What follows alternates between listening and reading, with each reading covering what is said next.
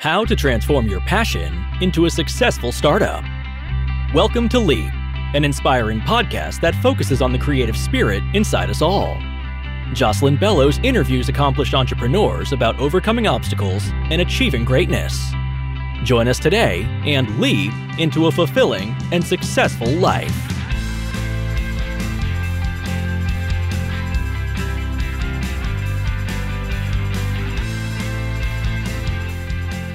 Everyone. This is Jocelyn, and welcome to another edition of Leap. Um, joining me today is Eric Janicki. Um, Eric is the co-founder of Prismagic. So, first and foremost, welcome, Eric. Thanks for joining me today. Thanks, Jocelyn. Thanks for having me. Absolutely. I'm going to jump you right in and, and ask you, um, Eric, can you share with the audience what Prismagic is? And um, we're going to go a little bit dive into its birth and, and how it came to be. Uh, yeah, sure. So Prismagic is an immersive arts company that blends traditional arts, so installation art, sculpture, painting, all of the physical arts, with advanced cutting edge technologies. So things like augmented reality and projection mapping, digital mappings, things like that, to create really meaningful and rich experiences for um, our guests. Uh, we were founded in early 2017, early January of 2017, and we have just opened our first large scale ind- independent production um, with a partner of ours, the Museum of Outdoor Arts down in Englewood here in Colorado. So, explain first to the audience what immersive art really is. So, immersive art is probably the hottest area of the arts right now.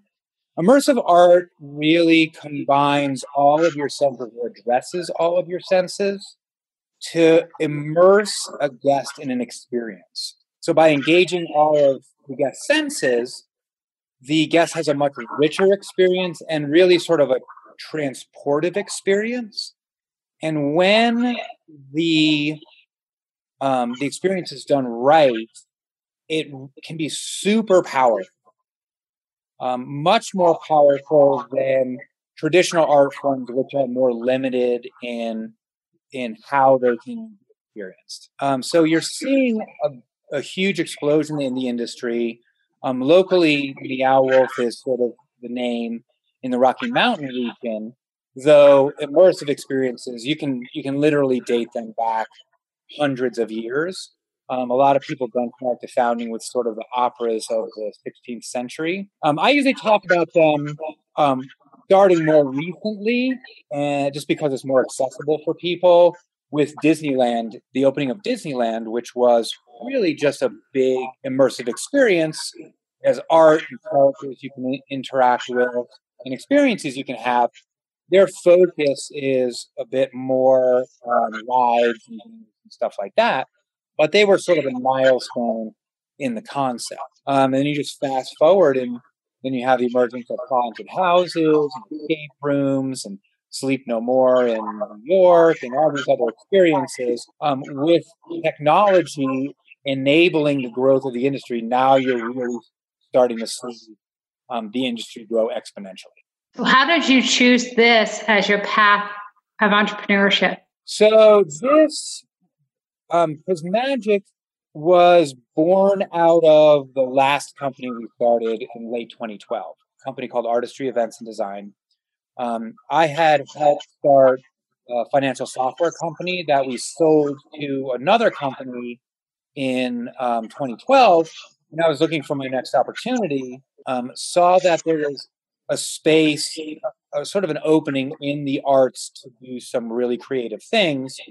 Um, so we formed Artistry Events and Design in late 2012 with the intention of using it as a vehicle for us to eventually build our own large scale experiences. Um, but we didn't have the knowledge, systems, processes to do that. Our creative director had the vision and more of a traditional background, so not scaled work, but rather smaller work. Um, and so, to create the expertise to build at scale, we founded the company with the eye on the corporate market. So, AED was an forward event design and production company that created events for largely Fortune 500 companies. And we used that client base to create the expertise to build at to build the things that we knew we eventually wanted to build. Um, come late 2016, we produced our, what we consider to be our sort of capstone event, this big immersive um, experience for a corporate client. At the end of that, we said, you know, we now have the expertise and all of the elements we need to build our own productions. It's time for us to sunset AED, and we sold off all the assets and start doing our own ventures. Um, and that's when we founded Prismagic so early 2017. Um, you know, the corporate market is great for getting your bills paid, um, for learning how to do things on other people's dime, but it really was not where our heart was. Our goal was always to create these cutting edge um, artistic experiences that were meaningful for people and that in some way transformed how they saw themselves or the world. And the corporate market is, is, not about that. The corporate market is about making money. Um, and so we got to 2016, it was time for us to fulfill our, our bigger purpose. Mm-hmm. Can we, I want to take a couple steps back. So you, you, yes, you spent some time in the corporate world creating these immersive experiences. However, if I recall, your background is truly in finance. So when you went from finance to your tech startup to this, what's that story? Um, how did you transition from finance to tech and then and then down the road? Like what were were there any was there anything significant that was happening in your life that you had like a wake up call or it was time? So my background, as you mentioned, is in finance, and I worked in the in the equities markets forever, mm-hmm. um, since I don't know '96 maybe. Um, we moved to New York. I was working on Wall Street. Um, did not like New York culture. It's just anathema to our values or to my values, and my values are sort of paramount in my life. And I only live my life in accordance with them. Um, so Wall Street's all about money and, and you know position and celebrity and all these things that are just superficial. Um, so after about a year and a half, my girlfriend, who is our our co-founder and our creative director, um, we moved back to Denver, and I got in touch with an old friend of mine who, it turns out, had started this software company. It was super super early stage, um, and so I wound up joining him and helping him start that company. So, you know, it, we got into tech, but it was financial tech. Mm-hmm. So I had a a strong background in finance, and um, so that transition was a little easier than say going from finance to like a gaming company or you know CRM system or something like that. um, so that was also my first really big foray into entrepreneurship at sort of the company level. And after that experience, I was there for five years or so um, decided I wanted to do my own, sort of have my own company, do my own gig. Um, it was either going to be in software, which I thought had a great future, um, or it was going to be in something that I could do more immediately. So software, I, I would have required some more um, background in, and I would have had to network my way into teams that I could hire and, and build into a company. Whereas this art, um, the art startup I could do immediately. Um, and so that's how we sort of transitioned into an art an art startup. And you know, I mean, it sounds like oh, that's super different from let's say a financial financial software startup, and it is on the products, but it's not on the process. You know, the process is always the same no matter what you're doing. And so I was very comfortable with the process and what it it took to be successful in a startup and what the steps look like. Um, and so these jumps sound like super huge, but in a way, they're really more like jumps.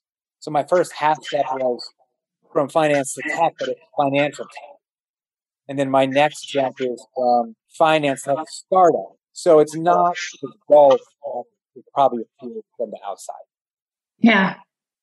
So, though I am curious of the thread that brought you to art to begin with was that is that a value that you had that you've had for many many years or how did you decide upon art as a way of expression and a reason for business uh, well so i grew up in an art household mm-hmm. so my mother had her master's in silversmithing was a super talented artist but grew up in sort of that environment. My father was much more linear. He had an engineering degree and was he ran a, a company for a long time.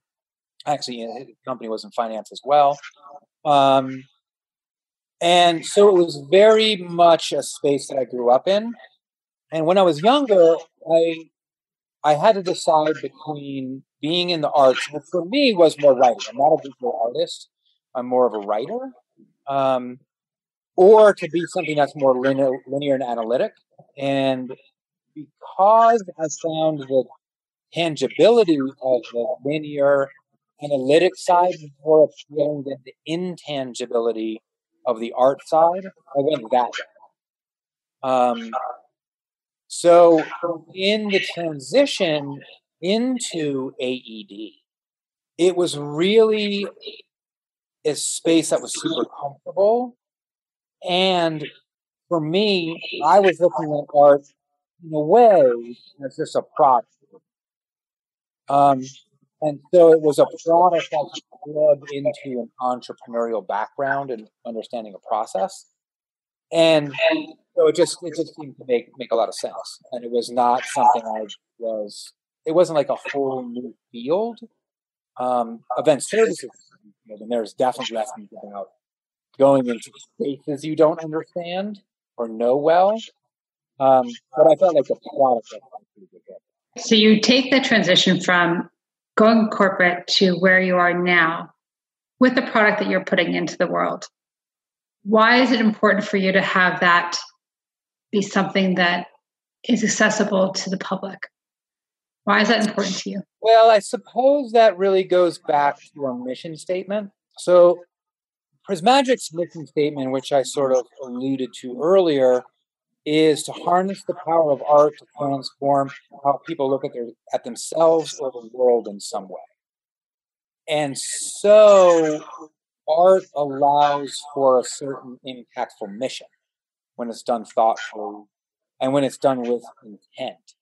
So intent and purpose as well as values are, sort of at the core of of our company and then also our the co-founders, myself and, and Jennifer, and our belief system, how we really live our lives. So whenever we make a decision about anything, we always start with question, why am I doing it? Not why, not why, like question, oh, you shouldn't do it. Not like that sense, but what's the purpose behind what we're doing? And there's very little in my life that I don't haven't asked that question about, um, and gotten a very specific and clear answer to. How do you get clarity around your answers when you ask yourself those questions? The whys. What's your practice look like when you when you ask those questions and and processing the answer? Um, well, it, it really, I suppose, addresses a a bigger um, sort of set of first principles so those principles are to live a, a meaningful life and have a clear value system in place that supports both creating meaning as well as creating individual sort of happiness. Um, so, for example, I'm not a huge believer in the efficacy of material wealth to improve your lot in life. Um, I think we, we may have talked about this at some point in the past. You know, beyond lower lower middle class, the correlation between increases in wealth and increases in happiness, and I think it's for many people, it can go negative um, as you get really isolating and you start focusing on money instead of the things that we have evolved to um, really be core to who we are, which is more around community and um, relationship and things like that. Mm-hmm. I, I want to take a moment because I, I think this is sort of centering for me. Happiness really requires to come from within and material gain and the needs and outside those are outside of ourselves.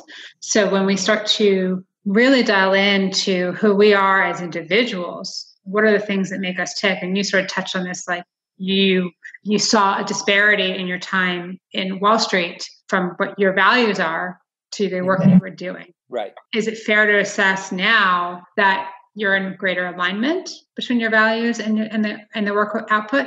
Oh totally the tone of your life totally changes when you find meaningful work and I don't mean work in the sense of oh, it has to be your, your quote unquote job, right. um, but work in the sense of something that you are striving to achieve in the world, even if it's not compensated, even if it's something that you do outside of your nine to 5 mm-hmm. for many people is the way they should do it. Um, the tone of your life changes and your focus really changes. And there's a certain sort of an underlying drive and passion that you start to experience. Um, the way I think, one, one way to test whether you're in alignment or on the right path with something like that. I mean, you can be on the path of lots of different things, and you don't have to be like all this significant. Mm-hmm. and like, oh my god, I have to get, you know, it has to be everything has to be such a big deal. I'm going to put all my all this pressure on myself, and not, and not everything you know, like that to be like that. But for the things that you choose to really focus on, um, I find the test being that it's effortless to do what you have to do to accomplish things in that space. And you kind of can't imagine not doing it. Yeah. Like it's, and, and to translate that, it's easy to work 80 hours a week towards something that you love because it doesn't feel like work right? Right. Because it's something that you just it sort of almost emanates and pours out of you to the point that, you know, if you stop yourself, it's actually you're stopping yourself rather than just allowing it to be in existence and in presence with you. Right. Right. And you start, you know, you start looking forward to the next thing you do. And just to clarify, you know, there's that, there's that sort of the 80 20 Steve Jobs rule too. Um, and it's unrealistic to think that it's that, that saying, if you have a job you love, you never will work a day in your life. Yeah, you will. Of course you will. And it'll be probably like 20% of the time. But that's a great ratio, you know. Most people, it's sort of like 90, I hate what I'm doing, 10, oh, that was decent, or something, you know, 70, 30 or whatever, something skewed in the wrong way. Yeah. And, um, I, it's funny, I had a conversation just earlier today, and we were talking about as he was getting ready to go to work every morning um, in his corporate job and, you know, was killing it financially he's like I, I get out of the sh- i would be in the shower and i i would sit down because the moment that i had to get up it meant that i had to get up get out of the shower and get dressed and go to this job. And that really hit me very hard and saying oh my gosh that you know i, I translated it as some depression like you don't even have the energy or excitement in life to get up to stand up because it's that much of a dread. And gosh isn't it amazing that we have these opportunities if we so choose to, to create a life of joy. And it doesn't have to come out of your work. I mean, it can be, like you said, outside of other things outside of work. Gosh, it, wouldn't it be wonderful if it was a part of your everyday life, right? So, yes. yeah, so to, tra- to sort of translate that, how does that sort of translate for you with what with what you're doing with Prismagic now? And and I'd love to also dive into the um, experience that you that you, that's open right now too. So, um, well, so for us, when my experience has been having started a few different companies now, mm. and having read about other people who've you know started companies, there there always comes a time when it's like your O moment, and often it's several O moments. These are the moments when you eh, when things are at their blackest. You don't see a way out of out of the situation you're in. Um, it's it's just these real nasty low points. And without a fundamental belief in what you're doing, um, I can't imagine getting through that. Mm-hmm. You need that's when you really have to dig down deep into your reserves and just keep pushing forward. Now you can willpower that stuff, um, and that will get you so far. And you can have you know incredible work ethic, and, and your integrity will support you, and you simply represent to yourself and the world a certain um, sort of content of character, mm-hmm. and so you can sort of you can work your way through that on the basis of those personality traits, right? basically summed up by the I'm going to gut this out kind of thing, and I'm just never going to give up because I'm tenacious. Um, and I think that will get you through the short term lows. It's much easier to get through the short these short term moments if you also have a higher purpose. But in the long run, I don't. I think it's much more damaging to go through all these struggles without a reason for doing it other than money. You know, some, mm-hmm. some people will get super tied up in money. That's what you see in Wall Street um, and all over the place.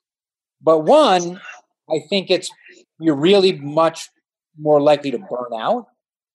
And if you don't burn out and you do succeed, you get to the end of the road or of that particular path, and it's like really empty. And you're like, okay, well, why did I do that? You know, okay, so I have the money, but that's all I got. And now I have to go back to the beginning and figure out some kind of purpose for myself. And now I don't have the simple, societarily, is that the word, handed um, reason of making money. So if you haven't done that work already, you're going to wind up running into it down the line. You know, the older you get, the more you realize that, you know, sacrificing your time for money is is sort of a hollow trade. I often think of it, or I like to describe it as you're spending something very dear, your time, and something very cheap, which is money. Um, I'm not sure if that answers your question, but well, no, I, am actually really glad you went there because I I actually wanted to go to this section, this space, um, and I'm going to start with this of you know how incredibly important how important is it to identify your why and your purpose early on when you're building a company and when you're starting a business? Um, well, I think that you should have that identified before you even started. I mean, that's this that's step that's always step one for me in anything I do. Mm-hmm. It, to me, it doesn't make sense to start something without having decided why you're starting. Um, and I want I just want to touch on something else as well you know, there's this concept of means goals and ends goals and in order to. Um, and don't let me let me forget. I want to talk, talk about both of those. Mm-hmm. I'll probably start talking about one of them and then just forget about the other one. I'll bring you back. I, I, truly well, actually had a conversation around means goals and goals last night. Oh, really? Yes. Oh, cool. but I'll start, let me start with the the second one then. Uh, okay. In order tos. Okay. So I think in order tos are fine but you don't want to spend your entire life doing that. So those are means goals. To me, those are means goals. Right. In order twos are means goals. Uh, yes, yes. And then I use I use means goals and ends goals in a in a specific way too. Okay. That's related to that. Um, probably fairly closely. But anyway, you know, there's nothing wrong with doing things in order to get an end result. Um, so you may, when you're first starting out and you're young, you may do things to make the money because that is important foundational. Um, it's not going to bring you long term happiness, but it will set you up to do other things. Um, you know, money is a- as energy. If you have enough energy, you can start directing that into more meaningful and higher purpose endeavors. Right? Um, but I see so often people never it out of the order to. So they do do something in order to meet an end goal. Let's say make a bunch of money, and then that's all they know is in order to. But then they start another endeavor or company in order to make more money. But there's nothing behind it. So at some point, I think it makes a lot of sense for people to start doing things for the sake of doing them, not in order to create something else. And when you say when you say that, what do you mean by for the sake of doing them? What does that mean? Um, so I would say that's one of two things. One, you do them just be simply be, because you enjoy doing them, or they're in mm-hmm. some way, in your opinion, worth doing. independent of anything else. They're simply worth doing. Um, or you love doing them. So that might be your passion. Mhm. Um, or it might be more of a purpose. So, I, you know, maybe someone starts a nonprofit in Africa that drills wells, you know, wells for water for you know, local um, villages that don't have access to water. water.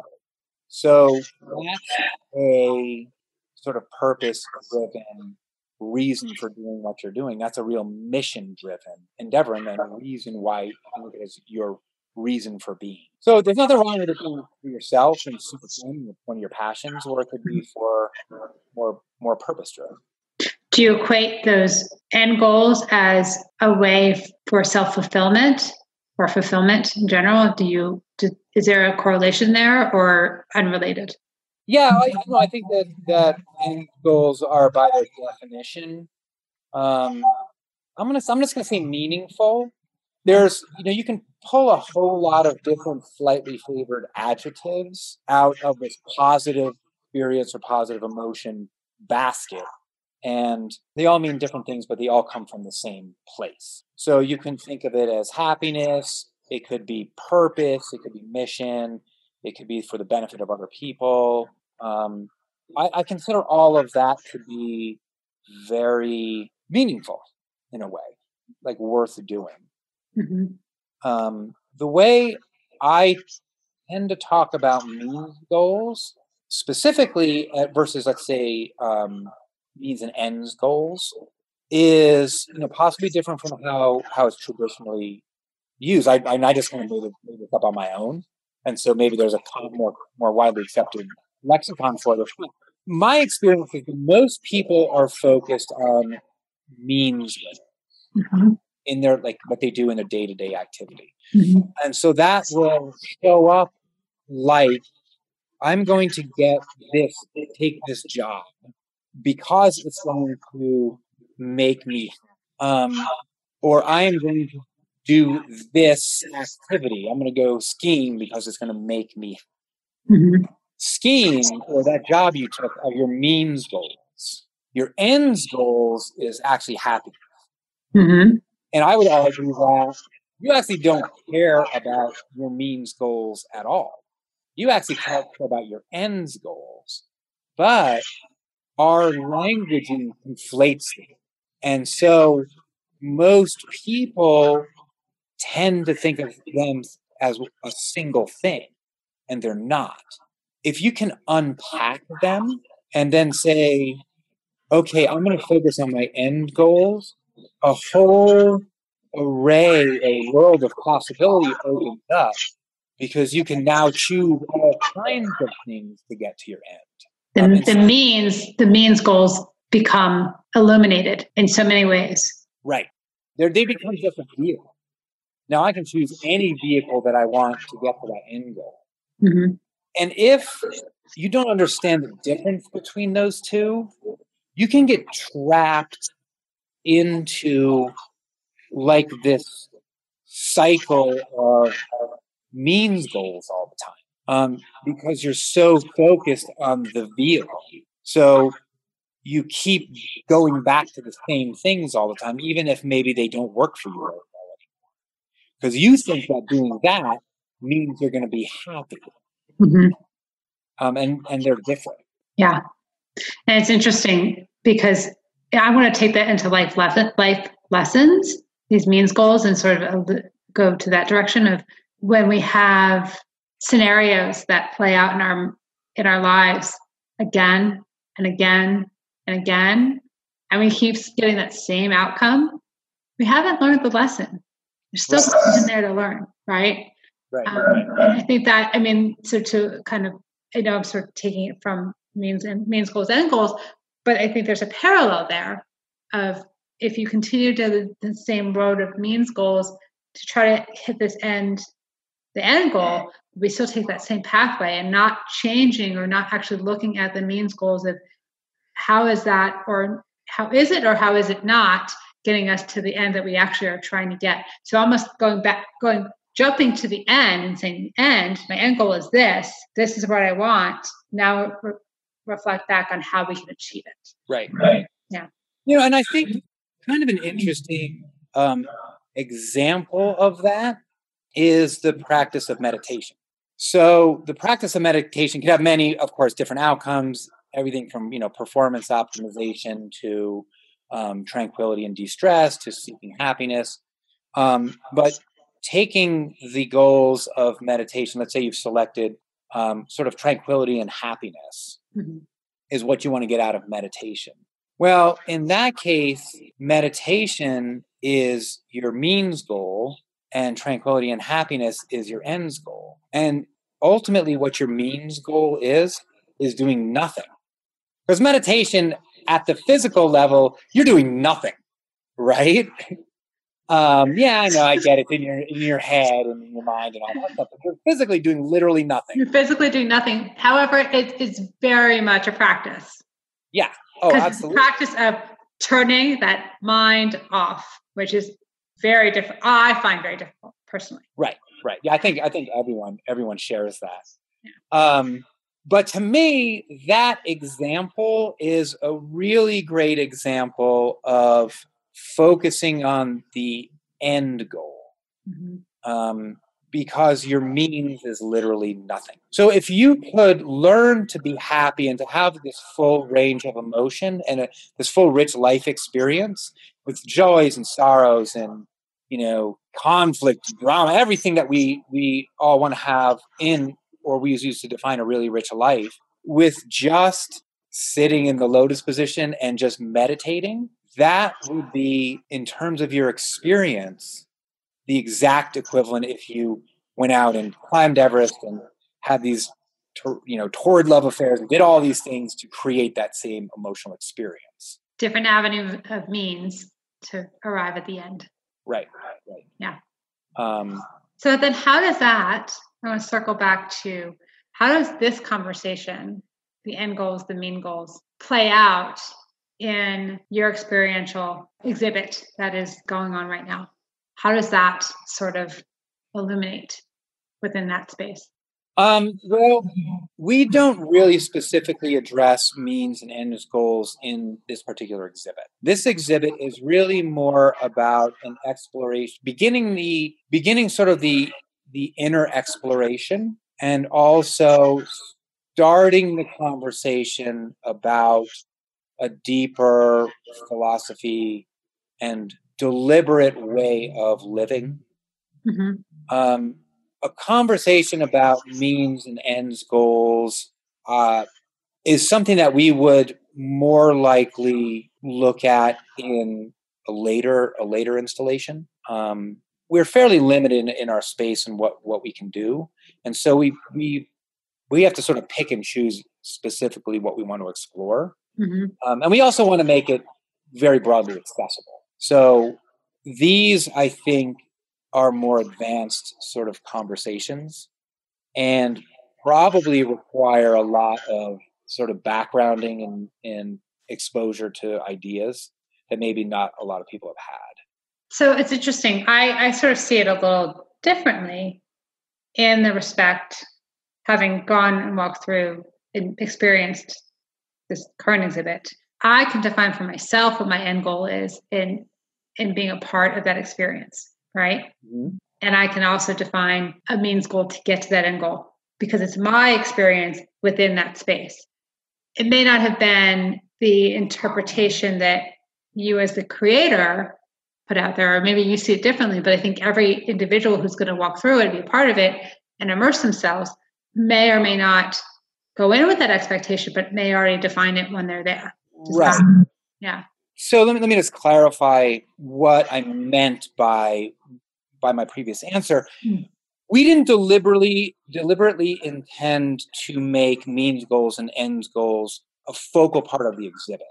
Um, however, with all of the arts, what people take away from them, take away from an experience, is deeply personal mm-hmm. And is largely driven by things outside of the creator of that experience, so the artist. Mm-hmm. And that's the, the fundamental nature of of art, really. Um, in some ways, I think of art and not the only way, but in some ways, I think of art as like a set of tarot cards. So I don't really believe that tarot cards will tell your future.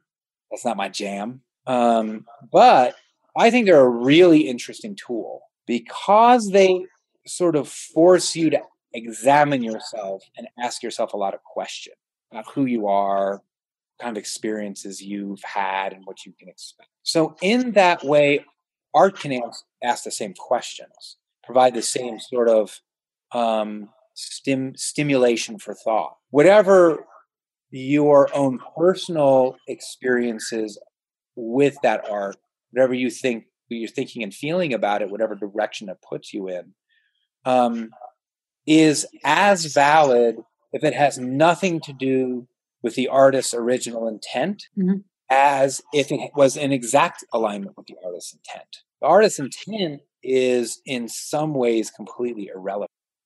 The artist's physical expression, so mm-hmm. the thing they build or paint, create, is largely the act of creation is largely, I think, a product of the conscious mind. However, the sort of intent and meaning behind that act of creation can also be influenced by forces that the artist themselves is not consciously aware of. Mm-hmm. So even though an artist may express that their intent was A, and at some level there will be some of A in that, that doesn't mean that A is the only thing that's going on with it.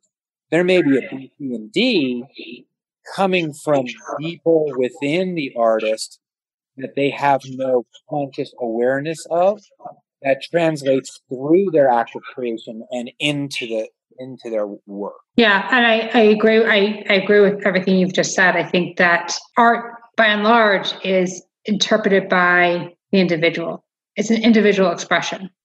The artist is going to put it into the world, however they've chosen to put it into the world and the others everyone who gets to experience it in whatever manner whether it's you know through this immersive experience whether it's looking at a painting on a wall each of us is going to have an individual expression around that as you guys began this foray into building the current the current exhibit what was your intent what were you what were you delivering to the world so if i understand your question it, it's really answered sort of by our mission Mm-hmm. So our mission statement is to harness the power of art to, to transform how people look at themselves or the world in some way.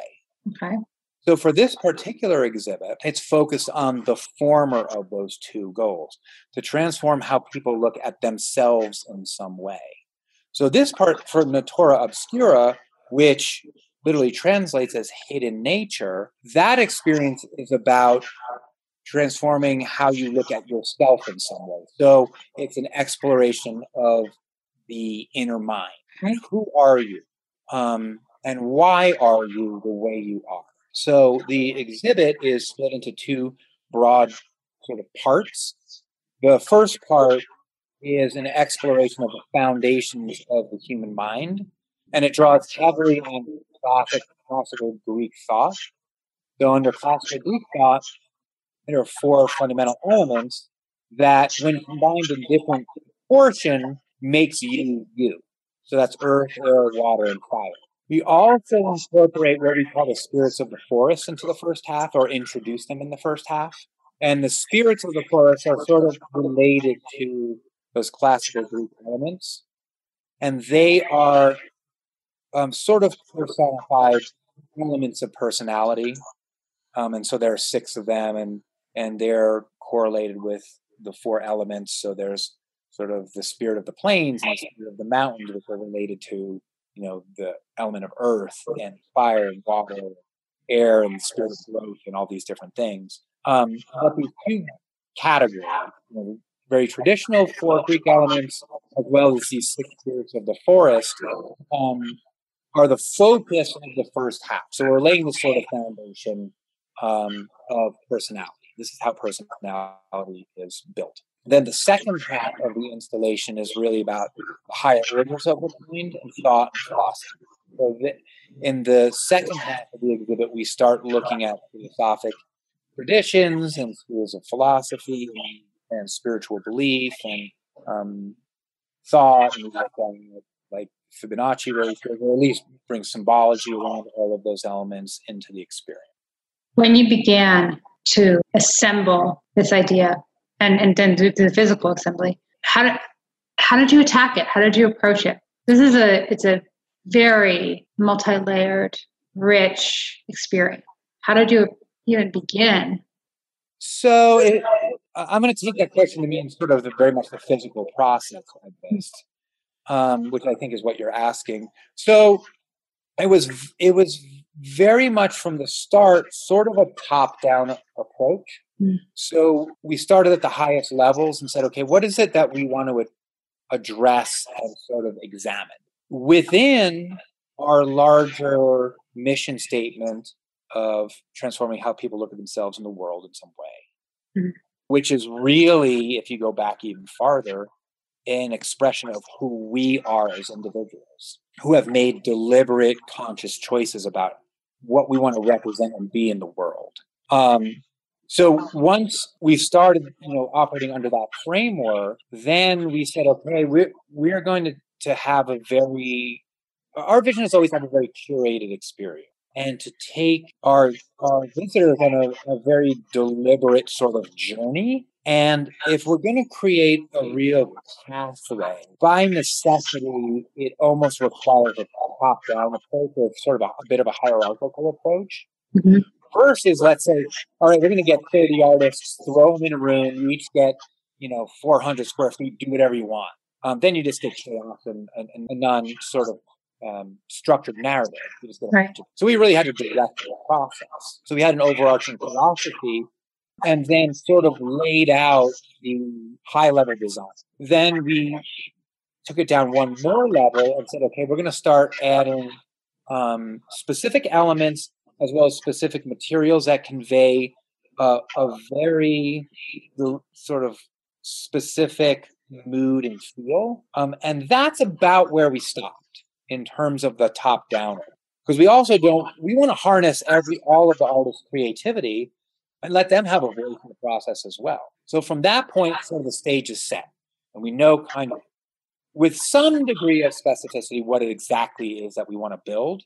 Mm-hmm. And then we can bring the artists in, um, sort of indoctrinate them into the um, entire process and the vision for the experience.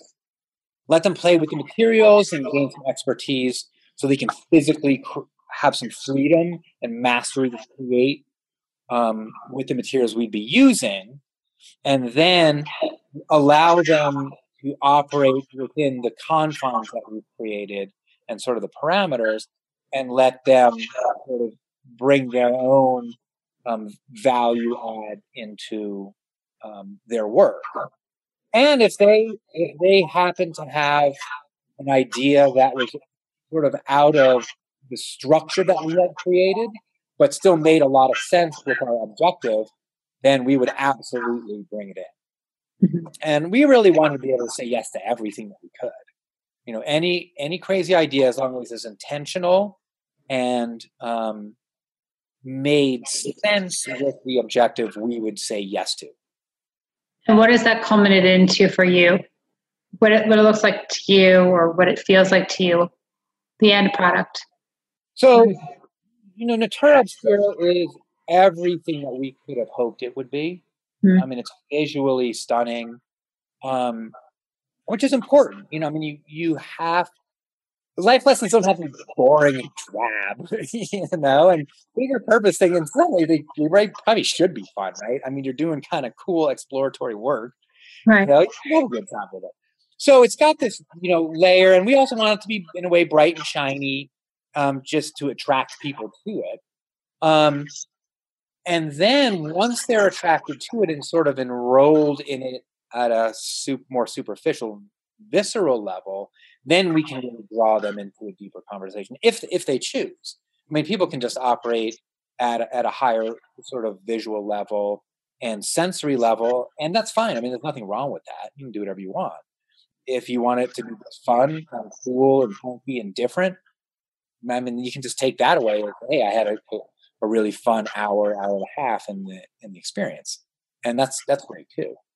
Um, but for us, it's really the culmination of the first steps we wanted to take, and we were able to maintain our integrity with the whole process mm-hmm. and do with it what we really wanted to do. How how important was the integrity piece for you? We won't do anything that doesn't have integrity.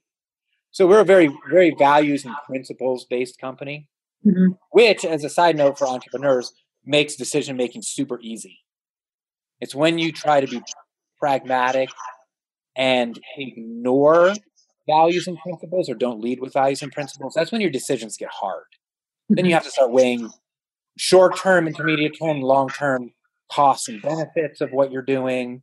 Um, and you try to make these really strategic, sort of arithmetic and financial decisions about what course of action you're going to take.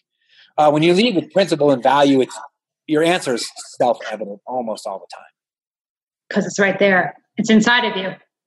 Yeah. Almost to almost to the point of it's just it's your intuition and you just know. Yeah, yeah.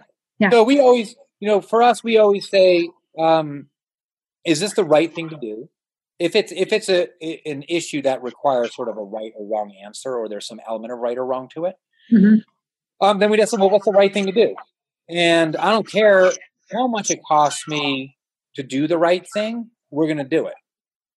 Um, except for I mean the most crazy, ridiculous, you know, extreme example where the wrong thing has virtually no harm, but it crushes the company. Well, then that's probably not a trade-off we make. for the most part, that doesn't happen, right? They're all live in this realm of the not ridiculous example, and it's super easy to answer those questions. So we start with that question, and then we'll also look at at principle if there's not a question of right or wrong, because not every question is right or wrong. It could simply be who do you want to be in the world? And um, how do you want to operate? And are you long-term greedy or short-term greedy? Like we're long-term. Um, so for example you know we've we've hired people who gave us our rate of a certain rate of pay um, and we've said no that's not enough. We're going to pay you more um, one because we thought they were worth more um, and that seemed like a nice thing to do um, but also, our principles are we're, we're here to build long term value and to create long term partnerships that are incredibly valuable and where you do incredible work. And the best way, and probably the only way to do that, is to create win wins for everybody. I mean, that's just straight out of Stephen Covey, right? So mm-hmm. um, we make all of our non right and wrong decisions off our first principle. And those principles are all live in this realm of long term value, creating partnerships, you know, treating people well and with respect, helping people to fulfill their own career paths and, and help them fulfill the things that they want to do. And if that means that we have to help them out of the organization, not like fire them, but like, hey, I know that long term you want to do this, you know, we'll help you do that you know, and and we may not want you to go, but you know that's what you're about. And it, ultimately, it doesn't matter for us anyway because you're going to leave anyway, you know. Um, and that's and we're not doing it because we know that you're going to leave. That would be thinking about it more like in an arithmetic way, right. rather because we want you to be successful. and We want to support everybody we work with. Yeah, it's a very different approach to come yeah. from that point of positivity of of acknowledging everyone's individual path and what you know, what's best. I think you, you and everyone that and everyone wins. Um, as we uh, sort of wind down on time, uh, final thoughts from you uh, about either what you're doing now or thoughts for entrepreneurs out there or people who are on the precipice of taking their leap and may have some something that's keeping them there. Any final thoughts about that? And then and then how the audience can find out more about Prismajic and natura obscura. Uh, yeah so my i mean my final thoughts are just uh, start with your why and always know why you're doing what you're doing for not only your business business endeavors but in all aspects of your life um, to find more about natura obscura go to www.naturaobscura.org And our company can be found at Prismajic with a day, with a J, so P R I S M A J I C dot com. Great. And specifically for for Natura Obscura, where is it being hosted, and what's the what are the hours, and how can people? Um, how long is the exhibit around? Uh, so Natura Obscura is hosted in the Englewood Civic Center building. So that's right at the intersection of 25 or Santa Fe and Hampden. Light rail station is like literally lets you out right right next to the building, so mm-hmm. super accessible. Um, the exhibit will be open through at least April 28th, so that's our our our sort of commitment date. Um, it's possible we'll we'll extend it if if the demand is there, and so far the demand's been great. We've been selling out um, weekends, so um, and you just opened, so congratulations. Yeah, yeah, thanks. Good. Yeah, the pre-sale tickets have been through the roof. So awesome, awesome, Eric. I really appreciate you spending the time with me today and sharing. Gosh, not only what you're working on, but really getting to know you a little more as as a business person, but what drove drove you and what drives you and keeps you on course. Thanks for joining us for this edition of Leap. To learn more about Leap the podcast and coaching services, please join us on our Leap Facebook page at facebook.com slash what's your leap.